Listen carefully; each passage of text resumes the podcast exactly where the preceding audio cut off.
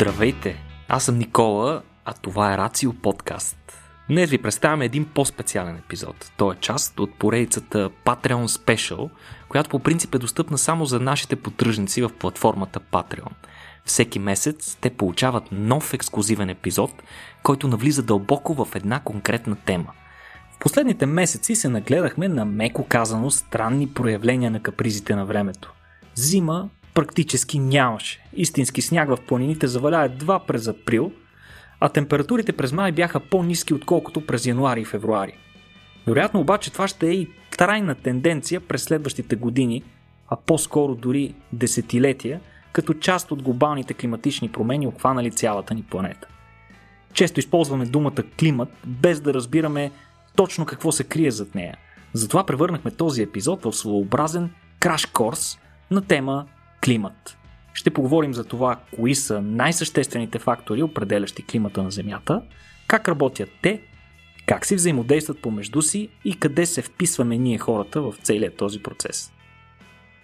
Здравейте, аз съм Петко, а това е Рацио Подкаст, нашето специално издание посветено на нашите патреони, онези хора, които са решили да отделят малко от собствените си средства, за да ни помогнат в нашето усилие да комуникираме наука и конкретно да правиме този чудесен подкаст. Искаме още в самото начало с Никола и с Бойко да ви благодарим за вашата щедрост. Мисля, че сте избрали правилната мисия. Надявам се и ние да отговорим на вашите очаквания и за напред. А, така че, момчета, здравейте и на вас първо. Здрасти, Петко. Здраво желаем. Здрасти, Бойко. За онези от вас, които не знаят кой е Бойко, макар че вече се съмнявам, това е човека, който за първ път в историята на нашия подкаст си позволихме да цензурираме, а, тъй като разказа един вид, който няма да повторим. Бойко, ти май не знаеш, обаче на епизода, който излезе, всъщност бипнахме това, което ти разказа. Много противоречива информация чух за да това, защото някои твърдяха, че са чули вица, други твърдяха, че не са. Ами ние май малко, малко позгафихме там, че в началото го пуснахме без цензура, но после, но после Еми, го който е, който е бил бърз, да Точно. Който, който чул чул. а, да, надявам се този път да не ни се налага Бойко да бипваме много, а, тъй като днес ти поемаш водещата роля. А, аз нямам представа за какво ще си говорим. Предполагам, че Никола е бриф над лекичко. А, но а, за мен това, което предстои е тайна. Какво си ни подготвил, бе, Бойко?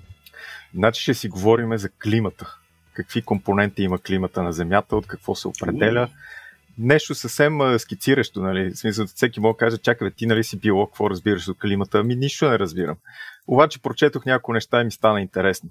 И тъй като мисля, че като цяло Рацио никога не е целяло да е така един пълен курс по някаква тема. По-скоро Mm. ние винаги сме целели да събудим интерес към някаква тема. Така мисля, че и този епизод да се поразходим малко из климата и да се събудим интереса за него.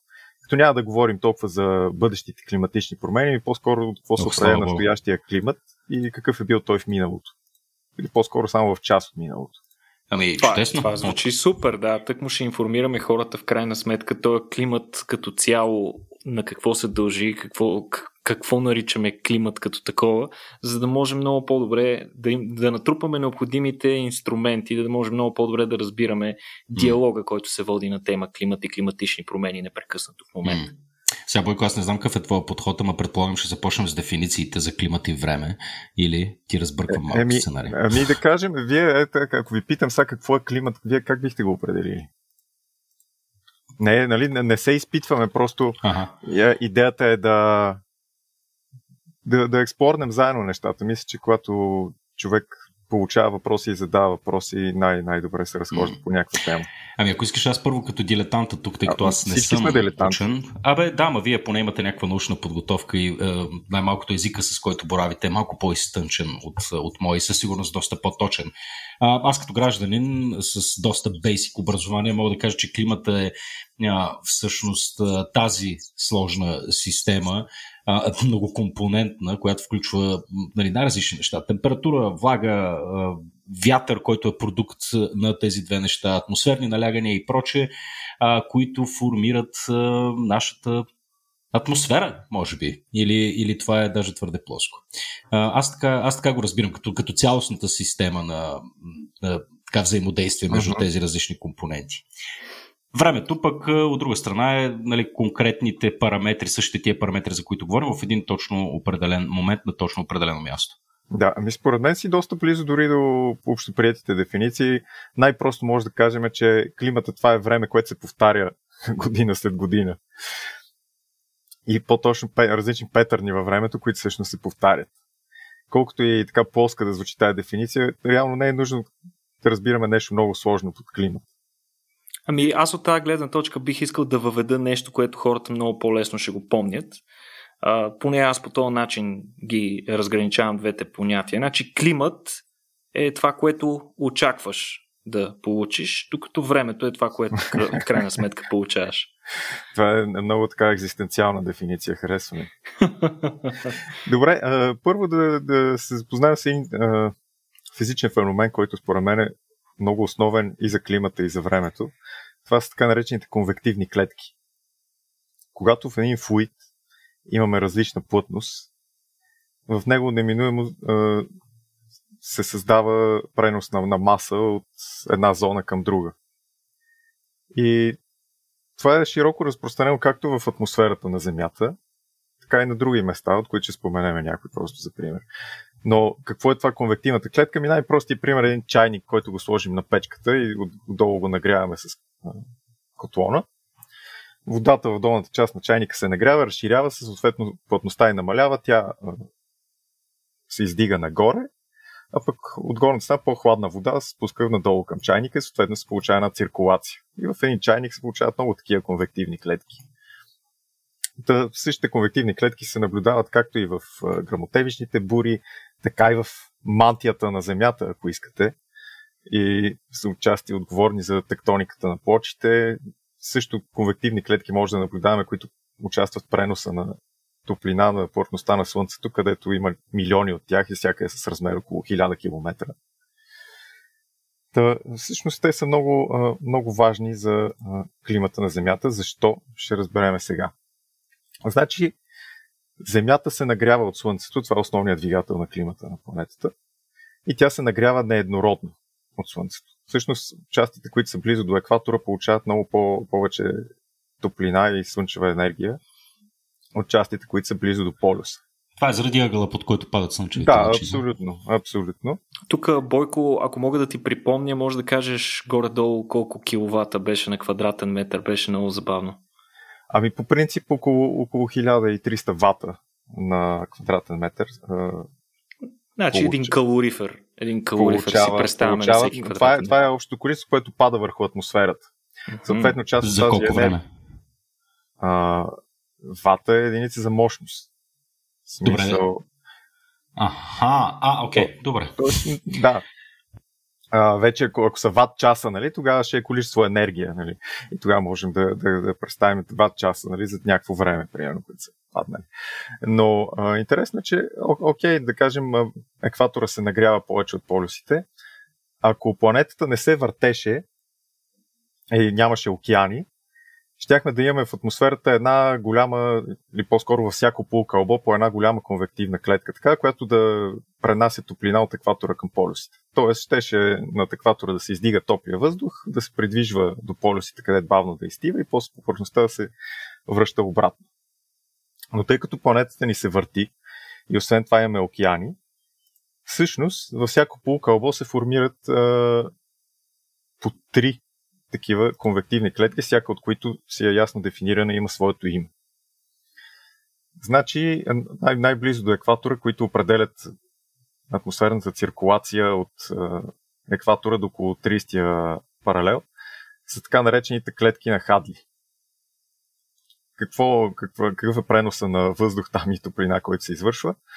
Значи при нагряването се издига горещ и влажен въздух над екватора, който при издигането си в височина се охлажда и съответно влагата в него кондензира, затова много вали над екватора почти всеки ден. Съответно, обаче при кондензацията на тази влага се отделя латентна топлина, съответно този въздух отново получава достатъчно енергия да продължи своето издигане след което този въздух започва да се движи на север и на юг, съответно на всяко от полукълбата, тъй като бива избутван от идваш от долу нови порции въздух. И а, трябва да отбележим тук и за силата на Кориолис, че при движението на север и на юг на тези въздушни маси оказва влияние силата на Кориолис и съответно те добиват и така страничен компонент, не се движат само на юг, т.е. съответно се движат на а, северо-исток и обратно, когато са в южното полукълбо. Аре, сега какво... да задам въпрос на Никола, извинявай, ще, ще да. прекъсна тук малко Бойко. Никола, може да обясниш Кориолис ефекта какъв е? Тук малко физика на флуидите ли е това? Еми, най-общо казано, движещите се обекти а, при някакво въртене около определена ос се подлагат на два типа сили. Едните са центробежните сили, които всички са им е известно. Това са силите, които да кажем, пералнята ни машина използва, за да, а, за да изтиска дрехите в края на всяка програма. А, тогава барабана се върти много бързо, вследствие на което всички сте виждали, като отворите пералнята машина веднага след центрофугата, всички дрехи са струпани по периферията на барабана, съответно, и там те са изтискани. Това е типичен пример за центробежни сили.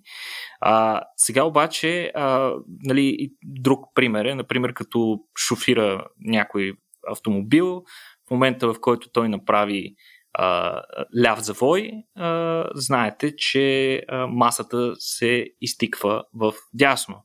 Или, иначе казано, при ляв завой, ако се отпуснете в автомобила, ще усетите как започвате да се навеждате надясно. А сега това обаче се случва при статични предмети вътре в съответния подвижен, подвижно тяло. Сега си представете, че сте в автобус или влак, който прави завой. Ако стоите неподвижно, вие сте подвластни на центробежните сили. Основната компонента, която ви движи, са центробежните сили и зависи от посоката на завиване, посоката на въртене. Обаче, ако почнете да ходите в този влак или автобус, започвате да усещате, че има и много други сили, които влияят. Не е само това, не са само центробежните. Е, тия другите сили са кориолисовите сили. Ако мога така да, да съвсем е, грубо. Според мен е един, един прост такъв пример, с който може да си го представим е, е, ако първо си представим, че сме една въздушна маса и тичаме около екватора. Съответно, имаме доста, доста енергия, нали, защото обикаляме цялата Земя. После обаче, ако сме същата въздушна маса или човек и тичаме само около Земята, ама сме на полюса, всъщност много, много по-лесно ще направим една обиколка на планетата, нали така? И, и реално... по-малко, по-малко място да минем, да. Ми да, реално трябва, трябва просто да се въртим около оста си, така да се каже. Mm-hmm. И съответно, ако сме въздушната маса, която е на екватора и тя има много голяма ъглова скорост, защото се върти около целия екватор и от, отиде по-на север или по-на юг, където вече обиколката на планетата е по-малка, реално тази въздушна маса има по-голям ъглов момент от останалите, защото се въртява голямата обиколка. И съответно тя ще избързва спрямо останалия въздух и обратното. Ако идваме от, ако сме обикаляли планетата по някаква по-малка обиколка, т.е. не по екватора, по някой от меридианите и вървиме към по-голямата обиколка на планетата, пък ще изоставаме от въртенето на планетата, тъй като там ще има по-голям ъглов момент. Горе-долу е като, нали, като канкьора, който се върти около себе си с разтворени ръце и когато си събере ръцете, изведнъж почва да се върти а, по-бързо. Хм. И, Добре, и, кристално ясно, кристално ясно. В тази посока, да. Еми, са, тук е трудно, наистина. Те неща са малко трудни, които си говорим, защото е хубаво човек да гледа и картинки, но на хората, като им стане интересно, ще кажат, чай, това не го разбрах и потърсят кого и видят картинки, ще почне да им се изяснява. Сега споменахме за клетките на Хадли, другия тип а, клетки, ще, ще, идем, ще прескочим едните клетки, ще идем направо на север. Това са така наречените полярни клетки, които отговарят за циркулацията на въздуха от около 60-я паралел до полюса. Значи въздуха, който е около 60-я паралел е относително по-сух и студен в сравнение с екваториалния, но той все пак е достатъчно топъл, за да може да се издигне и вече във височина да поеме към полюса, отново под влияние на новопристигащия отдолу по-топъл въздух. При достигането си над полюса тези въздушни маси а, губят своята енергия чрез излъчване към космоса и се спускат над полюсите. И в последствие, следвайки земната повърхност, отново се връщат към а, 60-я паралел. А пък междинните клетки между екваториалните, които са клетките на Хадли и полярните, са така наречените клетки на Ферел, които до голяма степен работят като нещо като зъбни колела. Т.е. те до голяма степен поемат енергия от останалите две циркулиращи клетки, а не толкова от е, някаква топлина вътре в е, собствения си въздух. Сега, интересно е, че къде се спуска сух въздух. Значи, е, клетките на Хадли вече по-сухия въздух се спуска, нали, казахме, около 30-я паралел, а пък при полярните около полюсите. Ако видим картата на планетата, ще видим, че и на полюсите, и около 30-я паралел имаме доста пустини. И една от причините е точно това. Спускащия се от височина сух въздух. Ако видим, значи, да кажем, ето Сахара, Арабската пустиня, Иранската пустиня, дори пустинята Гоби, или американската, да кажем, пустинята Сонора в Северна Америка, те практически са се приблизително на една и съща географска ширина. Хм. В южното полукълбо, да кажем пък Атакама, пустинята на Мип и великата там австралийска пустиня, те отново са приблизително на една географска ширина. Съответно, полюсите знаем, че също са доста сухи места, въпреки че там има лед, нали, който ние може би не го асоциираме с сухота, но валежите там са наистина а, много малко. Сега, а, както казахме, а, тези движещи се въздушни маси под влиянието на силата на Кориолис добиват и някакъв страничен компонент. И специално в а, между, между екватора и а, 30-я, 30 паралел, съответно на север и на юг, имаме така наречените търговски ветрове. Те така са били наречени, защото столетия на практика са обославяли а, търговските пътища на всички големи държави. Едва ли не и самата структура на империите на тези държави е била продиктувана от това в каква посока духат ветровете и къде е най-удобно да плуват корабите и къде не е толкова удобно. Хм. Португалските търговци са установили, че когато искат да минат покрай Африка, в южната, на юг от екватора, не е особено удобно да следват плътно бърга на Африка, защото ще са директно срещу югоисточните търговски ветрове. ако тръгнат странично, могат първо да идат до бреговете на Бразилия и чак оттам през средата на океана да заобиколят Африка. И може би това е една от причините, да кажем, търговията с роби да е вървяла от, от до голяма степен от Африка към Америка. Естествено. Да, то... да. А, да, исках само, исках само да вметна, че такъв вид географски ограничения, които виждаме в историята, всъщност продължават да действат и до, и до днес и в голяма степен. Нали, също това е науката геополитика. А, uh-huh. нали, как, как политиката, политическите системи и поведението на държавите в голяма степен е обословено от географски фактори, климатични и такива.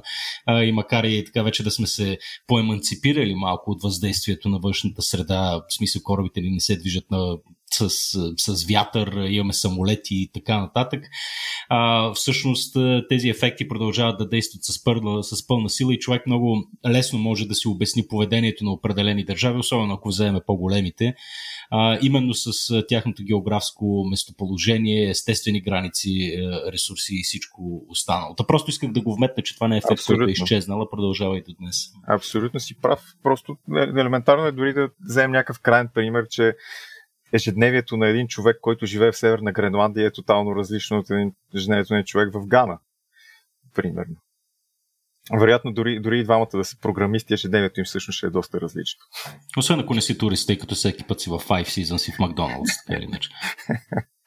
Добре, а, а, Бойко, преди да продължи с търговските ветрове, защото те са много интересни като цяло, като система и като значение за динамиката на атмосферата, ще кажеш ли поначало какъв е двигателен на ветровете по принцип? Ами, двигателя на тези ветрове са именно тези изборени конвективни клетки и съответно нееднородното нагряване на повърхността на планетата в различните места. Това е, това е основният двигател на, на ветровете. А всъщност, ако трябва съвсем просто да го обясним, вятър е вследствие на това, че топлия въздух се, из, се издига и студения въздух нахлува на негово място. Така ли е или това е грешно? В общия, да, в общия случай е така. Има някъде специфични ветрове, които имат по-различни механизми. Да кажем, когато дадена въздушна маса се издига от някаква, след сблъсъка си с някаква планина, и след е, при издигането си в височина се охлажда и губи влагата си. А, може би хората не знаят, но, но всъщност сухият, е, сухият е, въздух е по-ле... А, чакай, чакай момент, чай, чай, че се обърках. Да, ако Нормално, ако ме питат кой въздух е, ако не знаех кой въздух е по-тежък, сухия или влажния, ще да кажа, че влажния. Защото си го представям, че в него има влага. Но всъщност заради закона на Вогадро, че а, в даден обем газ, независимо от съставни, какъв тип съставните молекули, винаги има едно и също количество молекули, се оказва, че влажният въздух е по-лек от сухия. Защото водните молекули всъщност са по-леки от молекулите на въздуха. Така, сега да се върнем. Да, т.е. когато дадена въздушна маса се сблъска с планина и се издигне височина, тя загуби влагата си и се охлади, тя всъщност става доста тежка. Има такива ветрове, които се спускат от планините тежък студен въздух. Но това е частен случай, просто като любопитен факт. Нещо а, да кажете? А това, което мерим, да кажем, е когато извършваме някакъв тип прогноза на времето, нали, атмосферното налягане, всъщност то отразява точно разликата между а, наляганията на горещите и студените маси, нали така? Ами, ние мерим, да, ние мерим само налягането. Вече като комбинираме налягане с температура, тогава се прави, нали, се получава още, по, още по-пълна картинка на нещата. Mm-hmm мисля от налягането си, мерим си просто налягането на, на газа в това нещо, но то е от значение. Mm-hmm. Сега а, за, за търговските ветрове по, нещо любопитно по-скоро за един маршрут, който са използвали корабите в миналото е много интересен. Според мен, значи всъщност когато излядат от зоната на а, търговските ветрове, които, а, както казахме, са били от голямо значение, но те духат примерно в южното полукълбо от екватора до, да кажем, приблизително до, може би, до нос добра надежда, са духът в посока а, северо-запад. След това обаче те биват заменени по-на юг от а, чисто западни ветрове, които са с голяма сила. И затова 40 градуса, 40 градуса южна, южна ширина са били известни като ревящите 40. Поради силните ветрове, които духат западни в, на тази географска ширина. И са конструирани специални кораби, които да използват едва ли не тези ветрове и са много, бър, много, много бързо да могат от Европа да ходят до Азия и до Австралия. Интересно обаче, поради това, че тези ветрове са изключително западни, много често всъщност е било абсолютно непрактично от Австралия кораба да тръгне в обратна посока за да се върне в Европа. И корабите отново са продължавали а, да се движат на изток, т.е. извършват около светско, едно около светско пътуване, минават покрай края на Южна Америка и така се връщат в Европа. Всъщност по-лесният начин е да направиш около светско пътуване, за да се върнеш в Европа, отколкото да тръгнеш по обратния път. Егати. Та, един известен такъв запазен кораб, Клипер, нали, защото това е целият този път, пътя на клиперите, който е поставил няколко рекорди и е запазен до днес, така наречения Къти Сарк, който го познаваме най-вече заради уискито. Предполагам. Поне аз, поне аз оттам, го, оттам за първ път научих за него. Сега, друг важен компонент от климата, който се образува в височина на границата между тези три клетки, е така наречения jetstream или струйно течение. Струйното течение то е, във всяко полукълбо има най-общо два компонента субтропичен, субтропично струйно течение и полярно струйно течение. Всяко от които всъщност е много, много голяма е, така, буйна въздушна маса, която духа от запад на изток. И има значение както и за а, транспорта с самолети, Значи, примерно, ако, ако пътувате в западна или източна посока в умерените ширини, много често, когато пътувате на изток, всъщност полета ви трябва с 1-2 часа по-малко, особено ако е по-дълъг.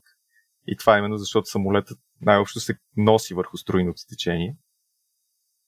Може си го представите като една река, нали, като да се носиш по течението на реката. докато в обратна посока малко или много трябва да го преодолява и затова се движи по-бавно.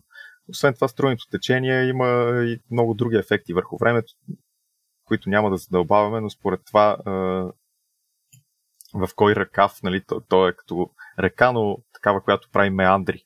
Съответно в какъв меандър или не ще попадне дадена област на високо или ниско налягане, има значение, защото някаква буря може да бъде усилена, може да бъде отслабена, може да бъде изпратена в съвсем различна посока или пък предпазена и спряна. Да кажем Хавайте, въпреки че се намират в Тихия океан, поради особеностите на струйното течение в тази област, са доста защитени от урагани и от тропически бури. Един вид тези течения а, угас, угасят. Ами зависи, могат и да засилват. Зависи, зависи в, в, кой, така, в коя част ще им попаднеш. Могат а... както да угасят и да пренасочат буря, така могат и да засилят и да я изпратят към хора, които не искат да получават бури в този момент. Сега трябва да отбележим, че да обобщиме въобще, че подобни такива циркулационни клетки и струйни течения се формират във всяка атмосфера, в която имат някакво нееднородно налягане. Значи, ако си представим планетата Юпитер и тези бандове, които виждаме, те са точно резултат на това. На различни конвективни клетки, които пренасят маса и топлина из различните слоеве на планетата. Само, че при Юпитер конкретно се оказва, че основният източник на топлина не е толкова Слънцето, колкото продължаващото свиване на планетата. Това просто като а, любопитен факт. Продължаващо свиване на планетата Юпитер да, се свива? Да, по един милиметър на година се свива, което отделяло повече топлина, тъй като е много голям, отделяло повече топлина, отколкото получава от Слънцето. Сега, е, друг, друг да, много важен компонент от климата е океанската циркулация или, както и казват, термохалинна циркулация, т.е. топлинно-солевата циркулация. Значи, това не е напълно, това не изчерпва изцяло въпроса, тъй като ветровете също имат доста голямо значение за формирането на тази циркулация, не само температурата и солеността на водата. Но един от важните компоненти, който ни касае пряко, това е Gulf да кажем, който представлява пренос на, топ, на топла, топла вода, най-общо казано, от района на Карибско море и Мексиканския залив към бреговете на Европа през Атлантическия океан. След което при достигане вече на по-северните райони много от водата се изпаряват и се охлаждат. Това отделно увеличава и солеността на водата тази вода потъва надолу и по дъното на океана започва своето движение на юг. Всъщност термохалината циркулация е основен процес, който позволява преноса на топлина между двете полукълба. И не само на топлина, но и на вещество най-общо казано, тъй като пренася морска вода. Вече достигайки, минавайки на практика по дължина на цялата планета, достигайки близо до бреговете на Антарктида, с тази студена придънна вода се, се слива и с друга студена вода, въобще, която си е от района на Антарктида. След което продължава своя път, сложен част от нея отново се издига нагоре към Индийския океан, друга към Тихия всъщност се получава една доста сложна система, но от изключителна важност за климата на планетата, тъй като а, хората са изчислили, че тази океанска циркулация на практика е стотици пъти по-голяма от а, обема на всички реки на сушата. Тоест, говорим за едни огромни маси вода и оттам и други вещества и топлина, които се пренасят из а, планетата. После ще видим и нещо, което е интересно във връзка с, с просто ще засегнем спекулативно промени в миналото в океанската циркулация, които са отразили на климата и евентуално какво може да стане в бъдеще. А това, както го описа, на мен ми звучи като един много сложен конвейер. Да, те така му казват The Ocean Conveyor Belt. Абсолютно си прав. Добре, а това нещо, ако някъде на този конвейер нещо се скъса, а, това тотално ли ще спре всички възможни а, морски течения или просто не, това ще се преориентират? Не, със сигурност да, ще, ще има някаква преориентация, но отражението върху климата ще е много сериозно, тъй като такива промени а, са ставали в миналото и са имали грандиозни, грандиозни последствия. Например, отделянето на Южна Америка от Антарктида, от Антарктида е позволило да се оформи антарктическото течение, което задържа студения въздух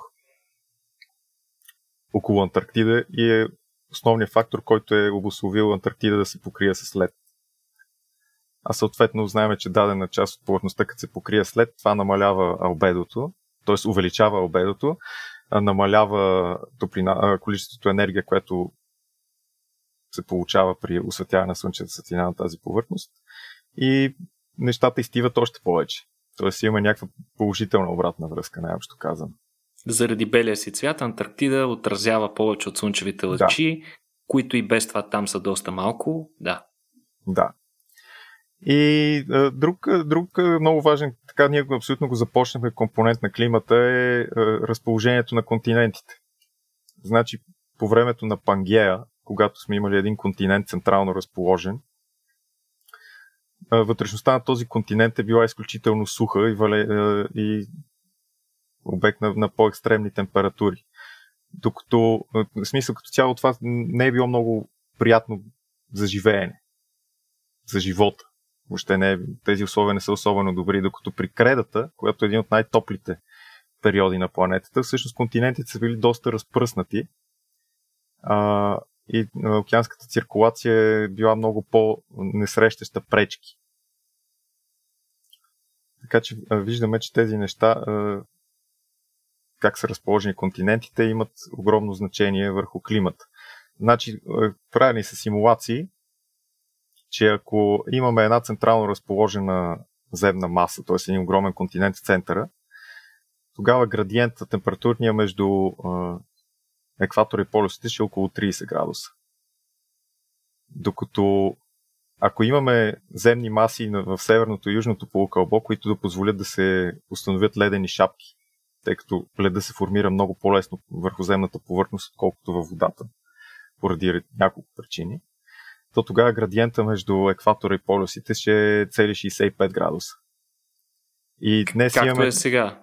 Ами, да, в смисъл градиента, да кажем, между екватора и Антарктида е може би около 60 градуса, докато между екватора и даже 65, докато между екватора и Северния полюс, където имаме ледена шапка, но част от нея е нали, така временна, която е във водата, а част от нея е все пак малко по-на юг върху Гренландия. Градиента е само 50 градуса. Тъй като, да, факт е, че имаме север, че Северния полюс е увит от сушат, които така е, пазят се едно този лед да не бъде разпръснат, позволяват там да се натрупа някакъв лед, но не чак толкова, колкото ако имаше е, суша и на Северния, и на Северния полюс. Сега правени са и други симулации относно и океанската циркулация, както казахме, е, като няма да се спираме на тях, които също са интересни. Например, е, какво би било, ако имаме един непрекъснат океански път за океанските течения около екватора, каквото е имало по времето на креда. Нали, тогава очевидно климата е бил по-топъл, частично заради това, частично по други причини, разбира се. А и като цяло, тук аз бих се върнал, като казахме и за малко прескачаме, за да не, да не задълбаем прекалено, да се върнем малко по-назад. Сега, как споменахме, Пангея. Но знаете ли, че всъщност много учени твърдят, че е имало и по-стари суперконтиненти? Чували ли сте за това? Да, аз съм, чувал, че, аз съм чувал, че е цикличен процес. Та даже а, прогнозите сочат, че след а, няколко стотин милиона години отново континентите ще се съберат. Напълно, напълно е възможно това. А, значи, някои учени твърдят, че преди около милиард години се е формирал един суперконтинент, наречен Родиния. И а, при неговото разпадане е настъпил така наречения Snowball че едва ли не почти цялата повърхност на планетата е била покрита с лед. Което е доста, доста радикално, нали, сравнение с това, което виждаме днес. Mm-hmm. Причината за това е, нали, защо разпадането всъщност на един суперконтинент може да причини такова супер охлаждане. А, Тезата е, че разпадането на континента от една страна е експозирало на атмосферата много нова скала, а от друга страна е интензифицирало атмосферните процеси, съответно ерозията на скалите. И при ерозията на скалите силикатите особено отнемат въглероден двуокис от атмосферата и той се отаява като отажни скали. И намаление въглероден двуокис в атмосферата е намалил парниковите, парниковите ефекти и съответно е довел до охлаждане на планетата, пък, както казахме, веднъж някъде като се е натрупал лед, това е намалило топлината, която повърхността получава от Слънцето, съответно се е натрупал още повече лед и така нататък, докато е замръзнала почти цялата планета. Докато обаче покриването с лед е намалило ерозията и е позволило да се натрупа пък въглероден двуокис, който се отделя от океаните, а, глупости от океаните, от вулканите. Съответно, всъщност имаме един много дълъг нещо като цикъл на, на въглеродния диоксид есте, извън биосферата, абиогенен, т.е. абиотичен, че въглеродният диоксид се, отделя, се оттаява като оттаечни скали на дъното на океаните, постепенно влиза в мантията ни при рециклирането на океанската кора и вследствие с вулканите отново бива отделен в атмосферата. Тоест океаните са гигантските калорифери, които от време на време спасяват Земята от пълно замръзване. Ами те по принцип трудно си замръзват океаните. Да, въпрос, много е сложно, защото има и положителни обратни връзки, има и отрицателни. Може би вулканите. Вулканите са вулканите, това, вулканите, вулканите да, да, да, вулканите. Можем да кажем нещо такова.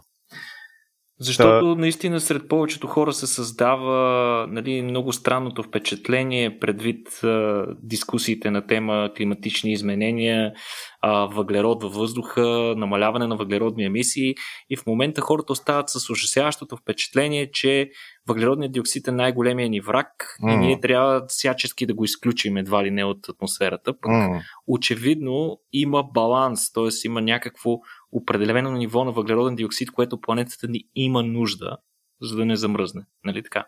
Абсолютно. Да не говорим, че отделно и растенията имат голяма нужда от въглероден диоксид.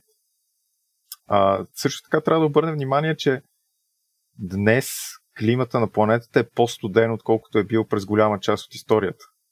Ние живеем в ледена епоха днес. Ice Age, както му казват. Има Ice Period, ледени периоди, които са периоди на още по-голямо замръзване, които ще ги споменем след малко. Не чак като Snowball, който са нали, хипотетично е станал преди 700 милиона години, но все пак през голяма част от историята на планетата не е имало никъде постоянни ледени шапки по повърхността, докато днес има такива на Гренландия и на Антарктида. Тоест ние, ние живеем в един по-студен от Значи наличието, да наличието на такива ледени шапки определя това ние да наречем да. периода, в който живеем. Че живеем в леден, ледена епоха, в Ice Age. Да. Mm-hmm. Сега това нали, въобще не означава, че всяка промяна в климата не, няма да е съпътствана с грандиозни социо-економически трудности. Да, да, то, е в, крайна, в крайна сметка аргумента за глобалното затопляне е не, че ще разрушим по някакъв начин планетата. Mm. Планетата ще си е окей, ние сме прецакани. Да. Та, ако, ако разгледаме климата на планетата, всъщност от последните 50 милиона години до сега той е започнал да се захлажда и се е захлаждал в така като дълготраен тренд. И затова могат да се намерят много причини, но може би двете основни са сблъсъка на индийския субконтинент с Азия, който довел до формирането на Хималайте, които са нали, най- най-великата в момента планинска верига, което е, води до началото на една доста стабилна ерозия и, както казахме, изземване с тази ерозия на въглероден диоксид от атмосферата, което продължава с милиони години. Всъщност това е един важен механизъм за охлаждането на планетата през последните няколко десетки милиона години. И втория, както споменахме, а, възможността да съществува антарктическо течение, което да задържа хладния въздух около Антарктида и да се натрупа там също ледена шапка. Разбира се, има, има и други механизми в това нещо. И тук ще вкараме промените в орбитата на планетата. Значи, сръбският учен Миланкович е изказал хипотезата, че всъщност има цикли в орбитата на планетата, които водят до промени в климата. И как се променя орбитата на Земята?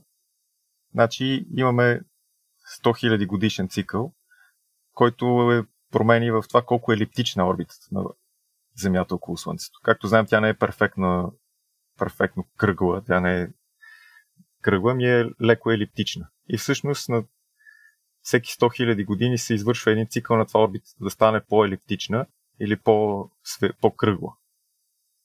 И съответно това засилва или отслабва сезонните разлики, които имаме. Също така на всеки 41 000 години а, имаме цикли в наклона на самата планета. Тоест, знаем, той днеска е 23 градуса и половина, но всъщност варира на всеки 40 000 години между 22 градуса и половина и 24 градуса и половина, което отново води до засилване или отслабване на сезонните разлики. И също така на около 23 000 години имаме и друг, друг цикъл, който е за прецесията на орбитата. Тоест, представете си, че а, Земята се върти като пумпал и съответно се, се сменя страната, с който този пумпал гледа към Слънцето. И всички тези цикли, като се наложат един върху друг, се оказва, че има доста голяма корелация с а, ледените периоди, които наблюдаваме през последните около 2 милиона години. Тоест, причините са комплексни, но, но до голяма степен това, което ни вкарва или изкарва от един ледников период, са именно тези цикли на, в орбитата или циклите на Миланкович. Сега какъв е бил климата по време на последния ледников период? Как е изглеждала планетата? Семплите, които сме взели от лед, защото имаме лед, който е на поне 600 000 години долу. Стигаме до извода, че по време на ледниковия период пръха в атмосферата е бил може би 20-30 пъти повече.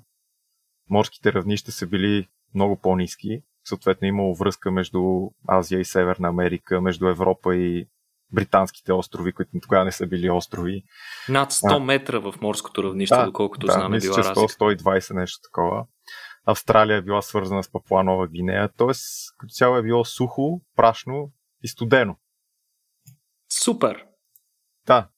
А, трябва, интересно е, интересно е, че Обикновено влизането в ледников период е било плавно, т.е. постепенно е ставало по-студено и е започва да се трупа лед и да се трупа лед, а излизането е било по-рязко, т.е. стопяването на леда е ставало за доста по-малки периоди от време.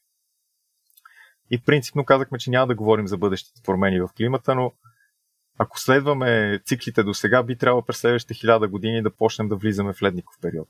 Но по-скоро няма да стане, имайки предвид нали, че доста въглероден диоксид сме, сме набичили в атмосферата. Значи сме направили нещо добро, това ли казваш? Ами, може, може би сме предобрили.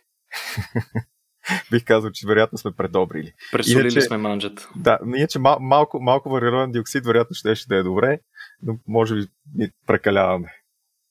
Сега, тук ще, ще включа нещо, което е интересно с една новина, която излезе напоследък трябва да, да отбележим, че дори когато имаме затопляне, т.е. излизане от а, ледниковия период, говорим за последния ледников период. Отново е имало периоди на застудяване. И един такъв интересен период е така наречения късен дриас. защо, какво е това дриас? Ми, едно растение, мисля, че сребърник се казва на български, което се среща само в високите ни планини, тъй като обича хладен климат. И по това, това растение, колкото, колко е разпространено в различни геологични пластове, учените съдят всъщност колко, кога е бил хладен климата, тъй като ако това растение, когато то разширява ареала си, очевидно климата е бил по-хладен, защото то обича хлад. Когато го свива е бил по-топъл. Та през този късен дряс е интересно, че е станало финалното изчезване на мегафауната вероятно, знали защо имало и толкова други захлаждания преди това цели ден периоди. Основната хипотеза е, че климатичният натиск плюс това, че ние сме ги изяли, общо казано, е довело до изчезването на мегафауната. Тоест, това ще да кажа аз, че не е да. е минало тук така без наша намеса това. Да, абсолютно. А, но защо въобще споменавам този период също така? Защото една от основните хипотези защо е настъпил този период едно от така наречените събития на Хайнрих. Събитията на Хайнрих се получават, когато при разтопяването на ледовете, т.е. имаме излизане от ледников период, от северноамериканската ледена шапка се откъснат огромни ледени блокове и количества лед, които вкарат много силна, много голямо количество морска вода в Северния Атлантик и нарушат термохалинната циркулация, за която говорихме по-рано. Съответно правят отново е, климата в северното полукълбо много по-студен и спират топенето на ледовете там. И защо го казвам? Защото сега във връзка с пак, с това, за което няма да говорим, глобалното затопляне, излезе новина, че Гълстрим намалява. И съответно това може би ще доведе до изстудяване в Европа. което нали, няма да ни спаси от глобалното затопляне, но може да прецака хората в, на британските острови и Скандинавия от към това колко все пак сравнително меки са там зимите спрямо географската им ширина. А това е много интересно, което казваш, че откъсването на ледовете влияе на тази термохалинна а, циркулация. Основната причина за това е факта, че се вкарва много сладка вода, да, която абсолютно. повлиява на общата соленост на океана, а пък разликата между плътността на води, на водата с различна концентрация на сол влияе на това на каква дълбочина може да потъва. Нали? Това е идеята. Mm-hmm, абсолютно, да. Смисъл, че колкото, в крайна сметка, колкото по-силен градиент имаме между сладка, нали, по-сладка и по-солена вода или по-студена и по-топла, толкова по-силни са теченията и преноса на вещество. За, специално за тези събития на Хайнрих, както казах, откъсването на ледени, огромни ледени парчета и количества от северноамериканската ледена шапка. Много интересно, защото се твърди, че по бреговете на Франция все още има геологични следи, къде тези огромни ледени блокове са се забили в бреговете на Франция. Акостирали са във Франция. Да, и са издълбали, направо са си издълбали следа там. А, но има и, има, и други, има и други доказателства за това, че, например, в океанските седименти от този период има много скали, които ние там мястото, смисъл скали от сушата, които лед, тези ледени блокове са донесли със себе си. И така. Рагаци, това е, това е моят кратък обзор върху настоящия и минал климат на планетата. Не знам дали някой нещо разбра, но се надявам някой да му е станало интересно и да прочете повече. И другия път, като ме види, да науча аз него, от него нещо.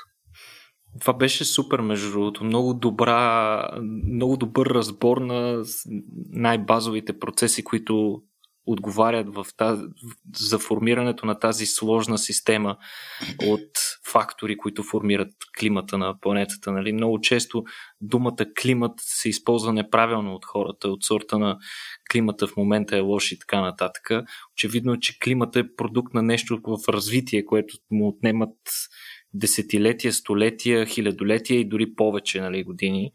А, ме ми стана нещо много интересно, което ти спомена и бих искал да те върна съвсем малко на него, ако можеш нещо накратко да ни кажеш по темата, тъй като ти спомена, че един от основните фактори за климата в Азия се е превърнала а, огромната верига на планините на Хималаите, които са се формирали при епичния сблъсък на Индия с азиатския континент. Индия е била отделна част. Тя е била като остров, била е нещо като Австралия, си е била свободна в океана. С а, движението на, а, на, на, на тектоничните плочи в крайна сметка Индия се е нацепила, забила се е в Азия. Разбира се, това е един процес, който протичал сравнително бавно, не нали си го представяйте като автобус, който се блъска в стена, но в крайна сметка става дума за чудовищно големи маси. При сблъсъка наистина на Индия с азиатската плоча, азиатската плоча започва да се нагъва следствие на което това нагъване, тази деформация, например, както при сблъсък на автомобили, предния капак на колата се сгъва по характерен начин.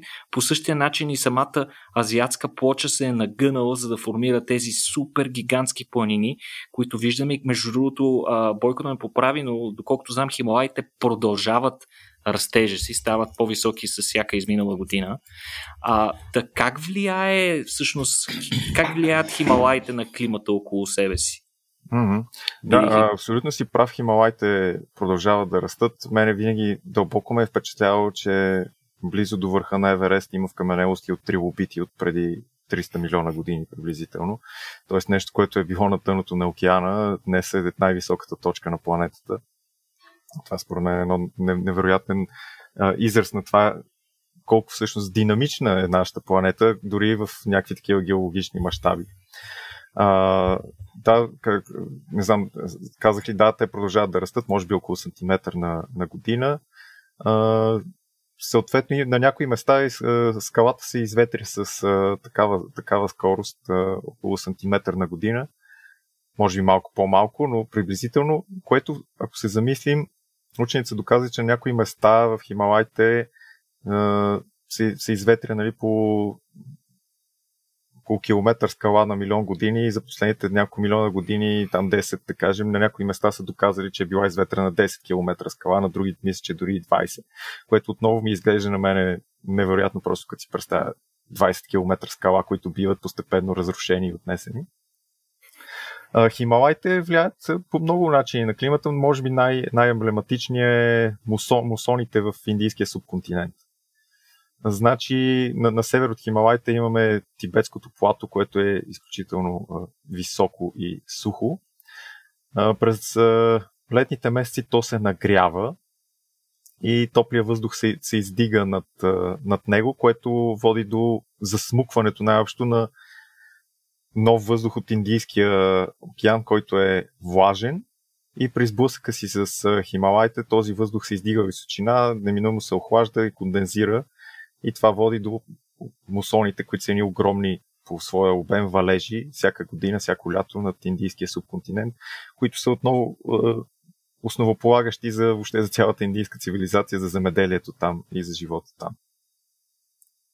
Доколкото знам, те определят и сезоните нали, на влажен на практика, и сух. Да. Да. Мусонен и нормален. Аз не знам там колко сезони имат всъщност или то зависи, защото то Индия е доста огромна държава. Ами, ще, ще те излъжа по принцип, но бих казал, че все пак си имат а, имат си, може би, 4 сезона, ако и те да не са точно нашите 4 сезона. Mm-hmm. Защото а, на пролет, преди сезона на мусоните, все пак вали малко повече, отколкото на есен, т.е. след сезона на а, мусоните.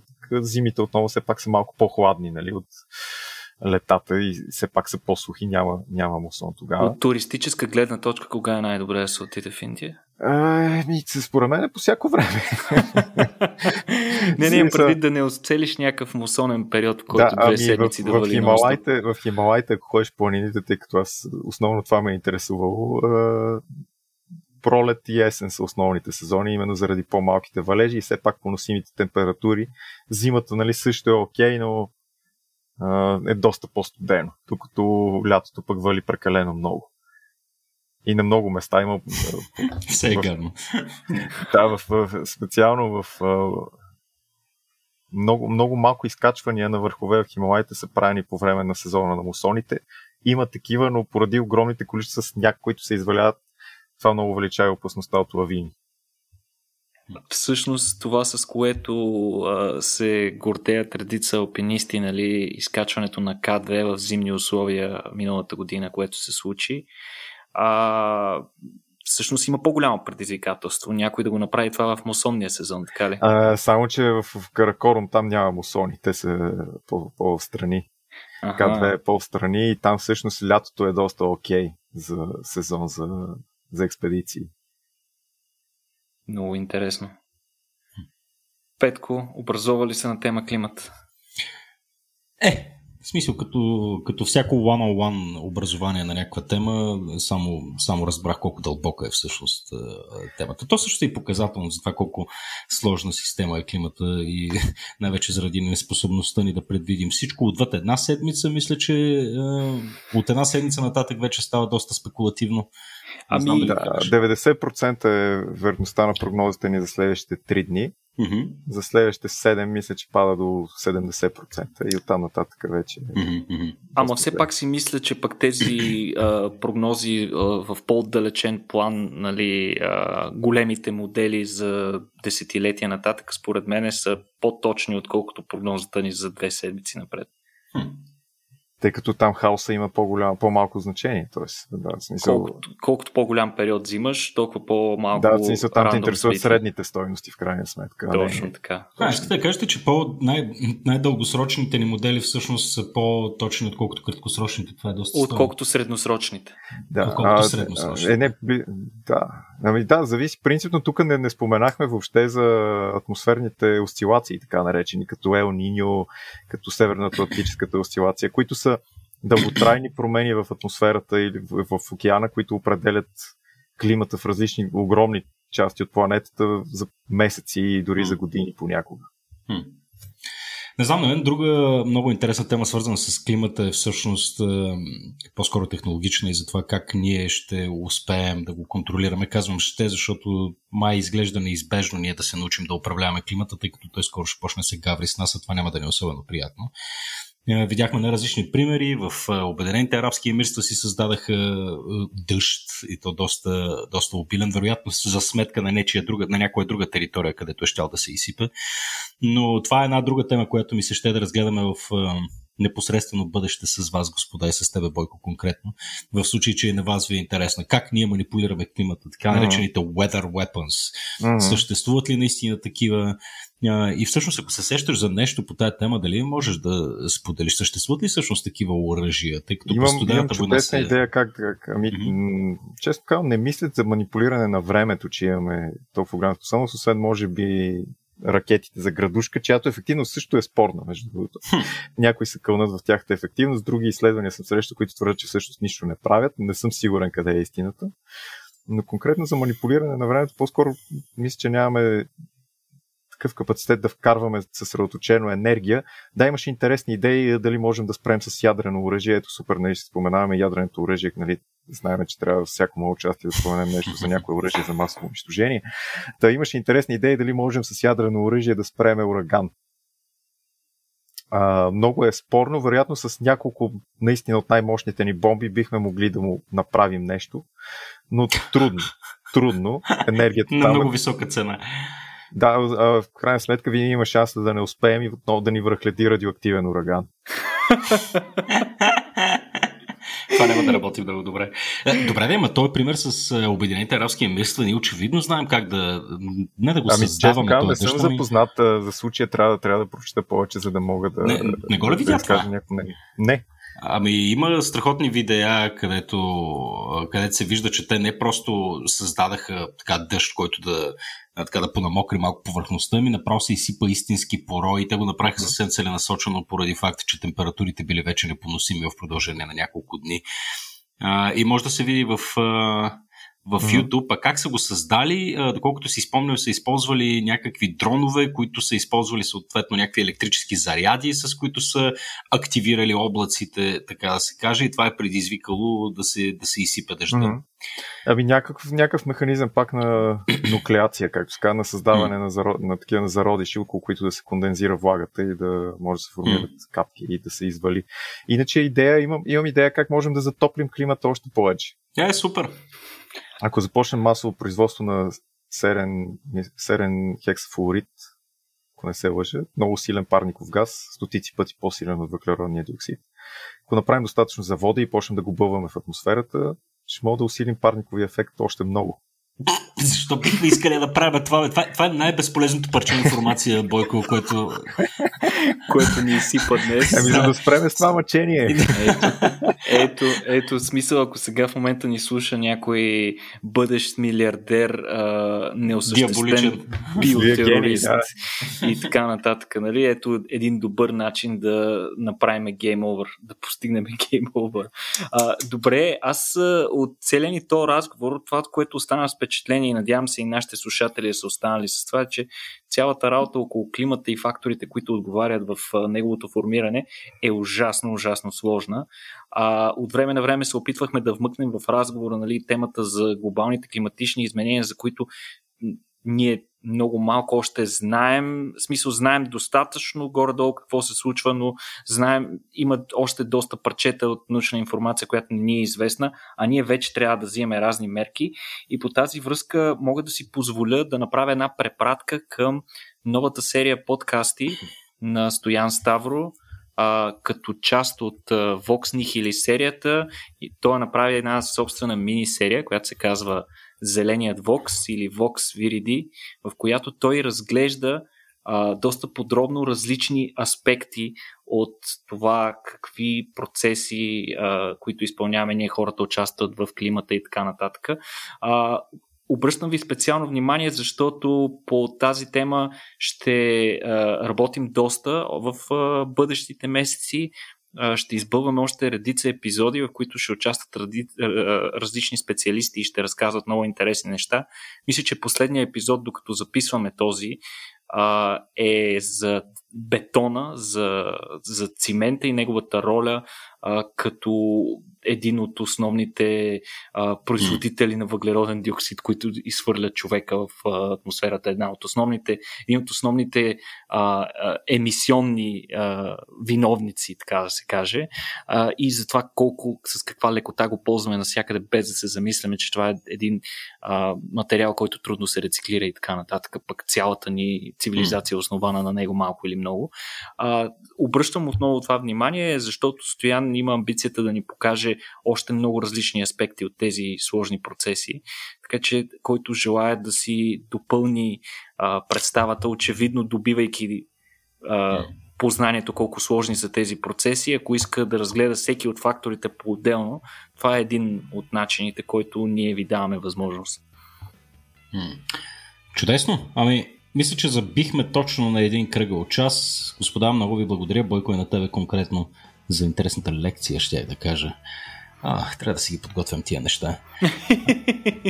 Я ви благодаря много. Да, ще те чакаме отново с, с нетърпение, Бойко. Този път може да направим наистина една тема директно за ядрените оръжия или за оръжие за масово поразяване. Ма, директно, да. За да приключим с тази морбидна не, не, традиция. айде да не приключваме се. Те първо ще започваме, окей. Okay. на вас, скъпи слушатели, както се казва в конвенционалния радио ефир, благодаря ви, че останахте с нас. Надявам се да продължите да ни подкрепяте така, както го правите до сега. И с пожелание за приятен ден и хубава седмица, аз, Никола и Бойко ви оставяме на мира. Чао и до следващия път. Е, надявам се този специален епизод да ви е харесал. Ще намерите още като него в серията Patreon Special, ако станете наши патрони. Освен достъп до месечните ексклюзивни подкаст епизоди, патроните участват и в затворения Discord чат сървър, където обсъждаме новините от света и на науката, културата, обществото и какво ли още не. Те също получават безплатен достъп до нашите събития и дори коледни подаръци от нас от Рацио. Вижте повече в линка в описанието на епизода или отидете директно на patreon.com наклона на черта RACIO.BG.